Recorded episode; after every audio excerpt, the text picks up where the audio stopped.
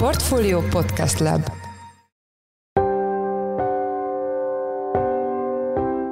Mindenkit üdvözlünk, ez a Checklist, a Portfólió munkanapokon megjelenő podcastje szeptember 16-án pénteken. A mai műsor első részében a G7 csoport olajársapka mechanizmusáról lesz szó. Ennek eredményeképpen jelentősen csökkenhet Oroszország energiahordozók exportján realizált bevétele, ami súlyos csapást jelenthet Vladimir Putyin és rendszere számára. Ebben az esetben bármilyen szigorú intézkedéseket hoz Oroszország, ő relatív nyertesként nem tud kikerülni ebből a helyzetből. A legtöbb, amit tehet, hogy a nyugati blokk országainak is okoz veszteséget. A témával kapcsolatban Király Gál Gábor, a Portfolio Globál rovatának elemzője volt a checklist vendége. Műsorunk második részében arról lesz szó, hogy milyen helyzetben várja a hazai bankszektor a közelgő válságot. Ennek apropója, hogy kollégánk Palkó István interjút készített Szabados Rihárdal, az Erste Erste vállalati üzletágának vezetőjével. Szabados az interjúban azt mondta, hogy olyan helyzettel, mint a jelenlegi, még nem találkozott a karrierje során. Én Forrás Dávid vagyok, a Portfolio Podcast Lab szerkesztője, ez pedig a checklist szeptember 16-án.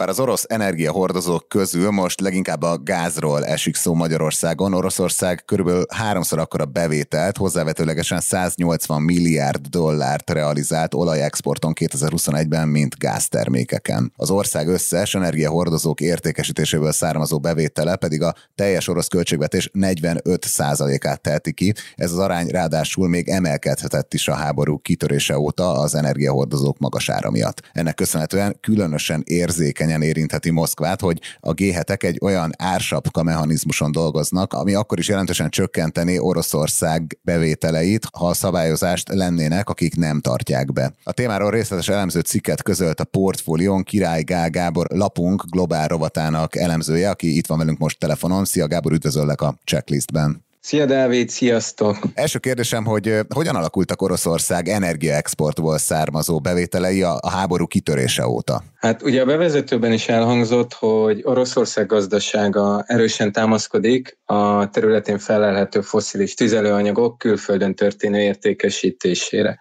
Nemrég megjelent adatok szerint a háború kitörése óta, tehát a februártól augusztusig tartó időszakban az orosz foszilis energiahordozók exportja elérte 158 milliárd eurós értéket is, ez összehasonlításképp közel másfélszeres annak a becsült összegnek, amit a szakértők szerint Moszkva az ukrán háborúra eddig elköltött. És milyen hatást gyakorolnak Oroszország energiaexportjának összetételére? Egyfelől a nyugati olajszankciók, illetve az, hogy egyes cégek ugye önkéntesen lemondtak az orosz olaj vásárlásának lehetőségéről. Átlagosan elmondható, hogy az orosz energiahordozók exportvolumene az unió irányába 35%-kal csökkent ebben az időszakban.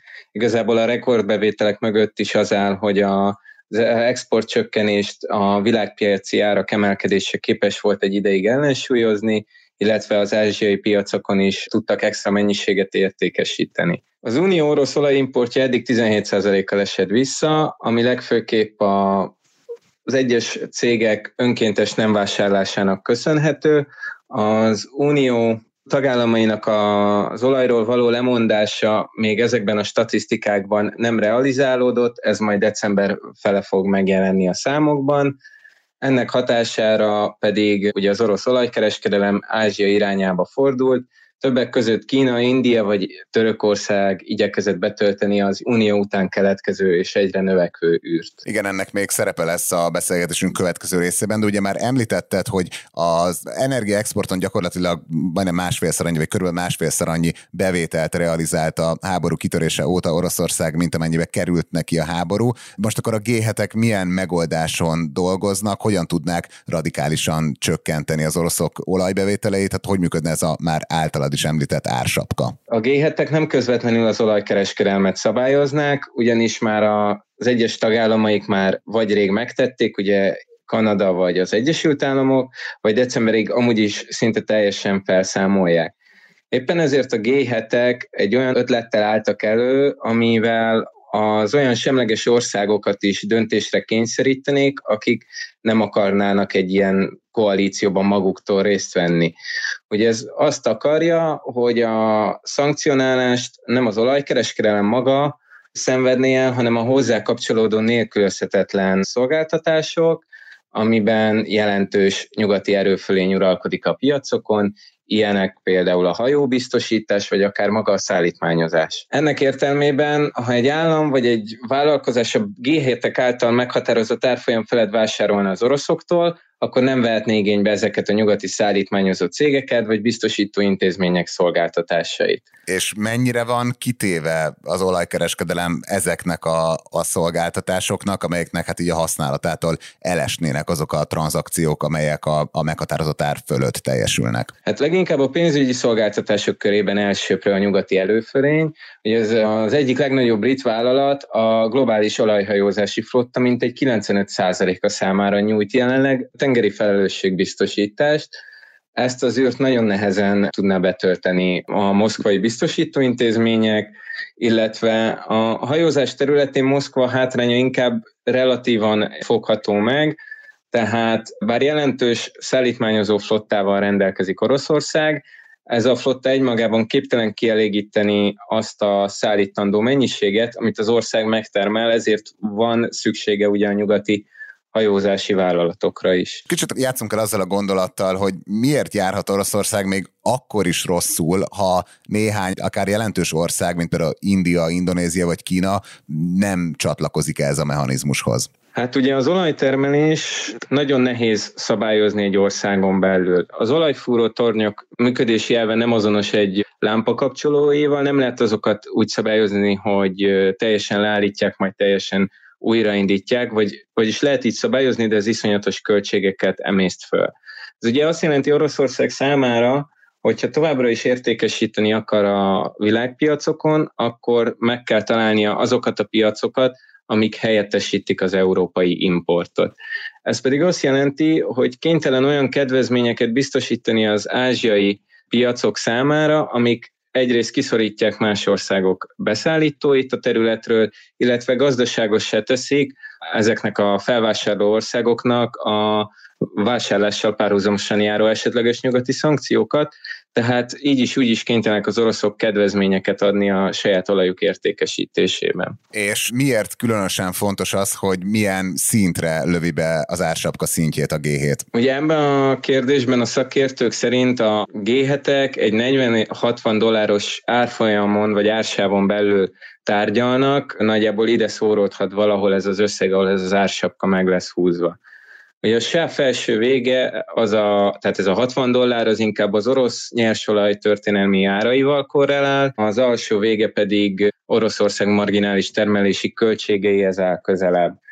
Ugye ezzel, ezzel kapcsolatosan a fő mérlegelési pont az az, hogy ha minél magasabban megállapított árfolyam, a semleges országok annál könnyedebben tudnak vásárolni az oroszoktól, úgy, hogy a nyugati szolgáltatásokat is igénybe tudják venni, de ebben az esetben is, ha az oroszok ugye egyéni kedvezményeket biztosítanak számukra, indirekt módon érvényesülni fog ez az árfolyam mechanizmus, hiszen a világpiaci árnál jóval olcsóbban jutnak hozzá ezek az ázsiai kisebb vagy nagyobb országok az orosz olajhoz. Ha viszont nagyon alacsonyan, tehát erre a 40 dolláros árfolyamra húznák meg ezt az ársaka értéket, abban az esetben felmerülhet annak a kockázata, hogy az ázsiai országok nem tudják maguk elszállítani ezeket a, az olajtermékeket, a nyugati szolgáltatásokat nem tudják igénybe venni, így hiába a kedvezmény, amit Oroszország ad, vagy nem él vele, vagy nem tud élni vele. Ilyen szempontból is jól járnak a nyugati országok, hiszen Oroszország nem tudta értékesíteni az olaját, viszont a semleges országok nagyon rosszul járhatnak azzal, hogy nem tudnak olajat beszerezni, tehát energiaordozót beszerezni a világpiacról. Ez egy ilyen elég ördögi kelepcének tűnik, de milyen válaszlépéseket tehet Oroszország? Van-e bármilyen esélye arra, hogy értemi veszteségek nélkül megúszszan egy ilyen intézkedést? Őszintén szólva, ebben az esetben bármit is, bármilyen szigorú intézkedéseket hoz Oroszország, ő relatív nyertesként nem tud kikerülni ebből a helyzetből. A legtöbb, amit tehet, hogy a nyugati blokk országainak is okoz veszteséget azáltal, hogy csökkenti vagy felszámolja az abba az irányba irányuló exportot, de ugye ezt is csak abban az esetben tudja megtenni, hogyha az ázsiai piac felnő akkor a szintre, amennyit, ami tudná pótolni azt a kieső exportmennyiséget, tehát fel tudná vásárolni. És milyen idő síkon gondolhatjuk, hogy megvalósul ez az intézkedés, itt milyen információk szivárognak? Ha minden igaz, akkor a nyersolajra vonatkozó árfolyam mechanizmus december 5-ével fog életbe lépni, a finomított termékekre vonatkozó korlátozások pedig két hónappal később, február 5-én érkezhetnek. Ugye december 5-ig van ideje a G7 országokon, illetve az Európai Uniós tagállamokon felül a világ többi országának eldönteni azt, hogy csatlakozik-e ebbe a kezdeményezésbe, vagy távol maradt tőle, és megpróbál itt a két gazdasági nagyhatalom csatájának a farvizén elevezni, és reménykedik abban, hogy, hogy esetleg egy magasabb ásapkával megúszza ő is a szankciókat, és semleges tud maradni továbbra is az összetűzésben. Nagyon szépen köszönjük az elemzésedet, természetesen a témáról szóló elemző cikkedet linkeljük az epizód jegyzetekben, az elmúlt percekben Király Gál Gábor, a Portfolio Globál rovatának elemzője volt a checklist vendége. Gábor, köszönjük, hogy a rendelkezésünkre álltál. Köszönöm szépen, Dávid, sziasztok! Pályafutása során ilyet még nem látott, nyilatkozta a portfóliónak Szabados Rihárd, az Erste Bank vállalati üzletágának a vezetője, aki egyebek mellett a következő időszak kilátásairól beszélt abban az interjúban, melyet Palkó István lapunk pénzügy rovatának vezető elemzője készített vele, aki itt is van velünk a stúdióban. Szia István, üdvözöllek a checklistben. Szia, köszöntöm a hallgatókat. Első kérdésem, akkor magyarázzuk meg a hallgatóknak, hogy miért nem látott még pályafutása során Szabados egy óriási kontrasztra utal Szabados Richard ebben az interjúban. Egyrészt azt látják az Erste Banknál, hogy nagyon jók a banki mutatószámok, és ez egyébként nyilván más bankokra is igaz lehet, hogy a várható bedőléseket egyelőre nem látják, átstruktúrálási szükséglet nincs náluk, tehát nem kell átütemezni a hiteleket, rendben törlesztenek az ügyfelek, nem teljesítő hitelportfólió az régebről talán maradt, de új ilyen késedelmes ügyfélkör nem alakult még ki, nincs olyan igényük a cégeknek, hogy valamilyen banki segítségre szorulnának pluszban. Magas a megtakarítási állományuk a bankoknak, nagyon jó likviditással rendelkezik a bankszektor is, de a vállalati szektor is. Ebben persze szerepe van a korábbi évek támogatott hitelprogramjainak, például a növekedési hitelprogramnak, ami több ezer milliárd forinttal árasztotta el a magyar gazdaságot, így a bankszektort is. A hitelbetét aránya az nagyon alacsony a bankoknak, ilyen 60-70-80 százalék, bőven az egészség egészségesnek vagy normálisnak tekintett 100% alatt van, és 90% feletti arányban meg tudják hosszabbítani, meg tudják újítani a, a hiteleket az Erste Banknál. Ezek a számok mind azt mutatják, hogy nagyon jól állják a sarat az ügyfelek egyelőre, és hát a bank is. A hitelmoratórium is például még talán említést érdemel. Ennek egy újabb szakasza kezdődött el eh, július 1-ével, és december 31-ig tart ebben alig akarnak részt venni, a ügyfelek alig maradt ügyfél az Erste Banknál és a bankszektorban is, úgyhogy ezek így mind nagyon jók, és hát ugye a podcast sorozatban ugye viszont éppen ennek az ellenkezőjét halljuk sokszor, hogy a világ mint hogyha kezdene összedőlni körülöttünk, kis túlzással. Tehát hát azért miközben, nem csak a checklistbe halljuk ezt. Így van. Úgyhogy hát mi, miközben a, a banknál, és hát általánosíthatunk, hogy bankokon belül ugye elemzően minden rendben lévőnek tűnik, a közben a külvilágban hát azért recsegnek, ropognak a gazdaságnak a eresztékei. Igen, és ez egyébként a többi banknál is igaz, hogy ügyszektor szinten is rendben vannak a portfóliók? Hát ugye mindig azért kullogunk az események után a statisztikák szempontjából, de azért látható június végére vonatkozóan, hogy azért elég jók a, a banki hitel portfóliók továbbra is. A bankszektornak a 90 napon túl nem teljesítő aránya, az mindössze 1% volt év közepén.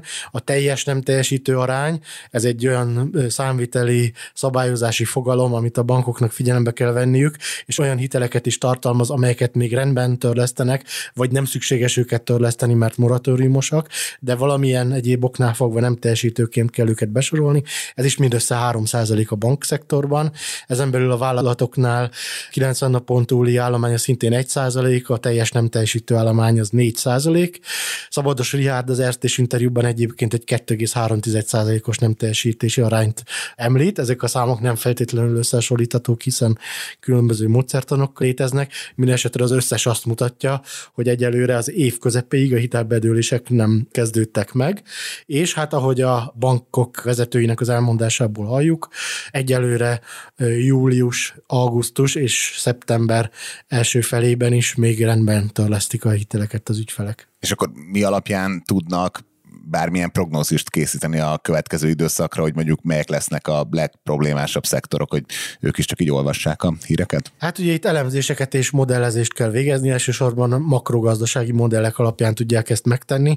Részben a múltból, részben pedig a, a mostani válságnak a sajátosságaiból vonnak le bizonyos következtetéseket, és ez alapján mondják meg azt, hogy mi várható a hitelportfólióban. Szabados hát konkrétan azt mondja, hogy ő a legrosszabb forgatókönyvnek azt azt tekinti, hogyha a következő egy évben meg háromszorozódik a banknak a nem teljesítő hitelállománya, vagy a bankszektoré, ez az Erste esetében egy 7%-os nem teljesítési hitelarányt jelentene, a bankszektorban sem jelentene sokkal magasabbat, ez jóval alatta maradna a 2008-as válság alatt látott MPR rátáknak, tehát nem teljesítési arányoknak, akkor voltak olyan időszakok, amikor a vállalatoknál és a lakosságnál is 15-20% közötti nem teljesítési arányokat számokat láthattunk.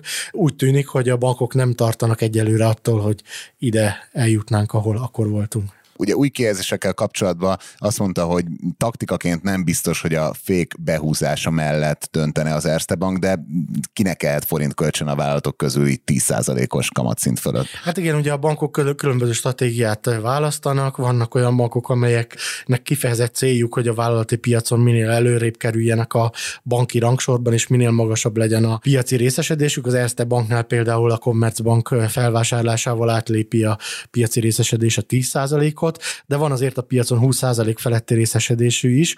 Most a bankok nyilatkozatai alapján a bankholding az, amelyik az első helyen van a vállalati hitelportfóliója méretét tekintve, utána olyan nagy bankok következnek, mint OTP, KNH, Unicredit, Raiffeisen, és ott van az Erste Bank is, tehát ötödik, hatodik helyen van jelenleg a, az Erste Bank, Szabados Ihád egy ötödik helyet említett, nyilván ez, ez talán a, ugye a Commerzbank felvásárlása is kellett. Ugyanakkor akkor arról volt híres az Erste Bank az elmúlt években, hogy felvásárlás nélkül is nagyon aktív volt a vállalati hitelezésben. Tehát piaci anekdótákból is lehetett hallani, hogyha valakinek hitelre volt szüksége, akkor elég jó esélyekkel indult az Erste Banknál, és hát egy 20%-os éves növekedés az majdnem minden évben benne volt a, az Erste Bank vállalati hitelportfóliójában, és ha nem is ilyen üteműt, de mindenképpen a piac vagy a nagybanki növekedési ütemek közül a legmagasabbat szeretné elérni az Erste Bank a következő években, és hát feltettem a kérdést, hogy mégis ezt hogy, hiszen egy szűkülő piacon az nem jön ki a matek, hiszen rajta kívül is vannak még bankok, amelyek piaci részesedést akarnak még ebben a nehéz időszakban is szerezni, és hát természetesen a hitelkereslet az csökkenni fog, hiszen a kamatkörnyezet az, az emelkedik, és maguk a bankok egy része is jelentős szigorításokat akar azért végrehajtani a hitelezésben, és hát Szabados Rihárd ugye erre azt válaszolta, hogy hát igen, izzasztó negyedévek állnak előttük, sokkal többet kell dolgozni, mint eddig, de hát valakinek mindig kell ugye élenjárónak, de minden még egy szűkülő piacon is van, aki a legjobban teljesít, és hát ezt a helyet nézte ki magának a, az Erste, amelyik egyébként a, a vállalati hitelpiacon hosszabb távon a harmadik helyet szeretné elfoglalni. Magából az interjúból is kiderül, hogy a bankholdingnak és az OTP-nek a, az első két helye az matematikailag is elég nehezen lenne behozható, belátható időn belül. Nekem úgy kívülről nézve, vagy olvasva az interjút, volt egy ilyen hangulata, hogy nálunk minden rendben van, de azért úgy csekkoljuk, hogy az összes ablakunk be van-e deszkázva, és az Ersztén ugye jó sok ilyen ablakot kell csekkolni, hogy egyrészt ezt meg tudod-e erősíteni, hogy, hogy, hogy valóban volt egy ilyen attitűd, és hogy ez a csendes ilyen viharvárás, ez így mennyire jellemzi most a teljes szektort. Hát a vállalati hitelezésnek egy kulcsfogalma a monitoring. Ugye van különbség a tömeges lakossági kiszolgálás, vagy mikrovállalati kiszolgálás és a KKV, de különösen a nagyvállalati vállalati kiszolgálás között. A jelentősebb nagyvállalatokkal nyilvánvalóan valamilyen személyes jellegű kapcsolatot is kialakítanak a, a banki vezetők. Egy-egy nagyvállalatnak a bedőlésén, akár egy, egy banknak a jövőbeni teljesítménye is nagy mértékben múlhat. És hát itt Szabados Riát kifejti, hogy a banki monitoringot szigorúbbra vették, ez azt jelenti az ő esetükben, hogy negyedéves gyakoriság helyett havonta vizsgálják át tüzetesebben a vállalati ügyfeleket, és egyébként magának a hitelezésnek a kockázatvállalása is valamelyest szűkült, és ez nem a banki tapasztalatok alapján, ahogy kiderült, hanem hát makrogazdasági előrejelzések és várakozások alapján. Így meg lehet különböztetni azokat az ágazatokat, amelyek energiaintenzívebbek, jobban ki vannak téve az energiapiac mozgásainak, és hát októberben a gázárak, januárban a villany számla fog jelentősen változni a vállalatok jelentős részénél. Ezekhez a hónapokhoz kötődnek ugyanis a szerződések nagyobb arányban, és hát például a feldolgozóipar, azon belül a gépipar, az építőipar, azok olyan, olyan ágazatok, amelyek nem csak szorosabb figyelemmel követést igényelnek, úgy tűnik az ilyen helyzetekben, hanem szigorítanak is a bankok hozzájuk más, más szektorokhoz képest, például jóval magasabb megtérülést várnak el, és ennek fejében nyújtanak hitelezést, tehát ugyanolyan megtérül, minimális megtérülés elérése mellett azt a szektort már vagy nem hitelezik, vagy sokkal szigorúbb feltételek mellett hitelezik a bankok, és hiába nincsen saját belső negatív banki tapasztalata, de például az Erste Bank is egy ilyen lépést már megtett. És akkor itt egyébként látsz valami változást az álláspontok között, mert hogy tavasszal a, a portfólió hitelezés konferencián ott még hát ugye esküdöztek a, a banki vezetők, hogy nem lesz hitelkráncs, nem lesz ilyen szintű szigorítás, tehát hogy itt akkor most van egy ilyen elmozdulás? Hát hitelkráncsnak ugye olyan válságot nevezünk azért, ahol már a hitelállományok is jelentősen visszaesnek. Itt hitelállomány visszaesést még például az Erste Banknál sem várnak, hanem úgy tűnik, hogy az első fél évnek a dinamikus, ha jól emlékszem, 15 és 20 százalék közötti hitelállomány éves összevetésben hitelállomány növekedése után. A második fél év az inkább stagnálást fog hozni, és az éves összevetésben még mindig valószínűleg egy számjegyű növekedést fog jelenteni, és a következő egy évben vagy 12 hónapban pedig elképzelhető, hogy egy stagnálás közeli állapotba kerülünk, még akár egy némi csökkenés is elképzelhető, de ez messze nem hitelkráncs egyrészt, másrészt pedig azért nyilvánvalóan van változás tavaszhoz képest, hiszen a gaz, maguk a gazdasági kilátások is jelentősen romlottak, és akkor itt nem kell felsorolni, ugye, hogy miért. Az energiaválság ennek egy fontos aspektusa. Köszönjük szépen, hát a, persze a teljes interjút linkeljük az epizód jegyzetekben. Az elmúlt percekben Palkó István a portfólió pénzügy rovatának vezető elemzője volt a checklist vendége. István, köszönjük, hogy a rendelkezésünkre álltál. Én is köszönöm, sziasztok!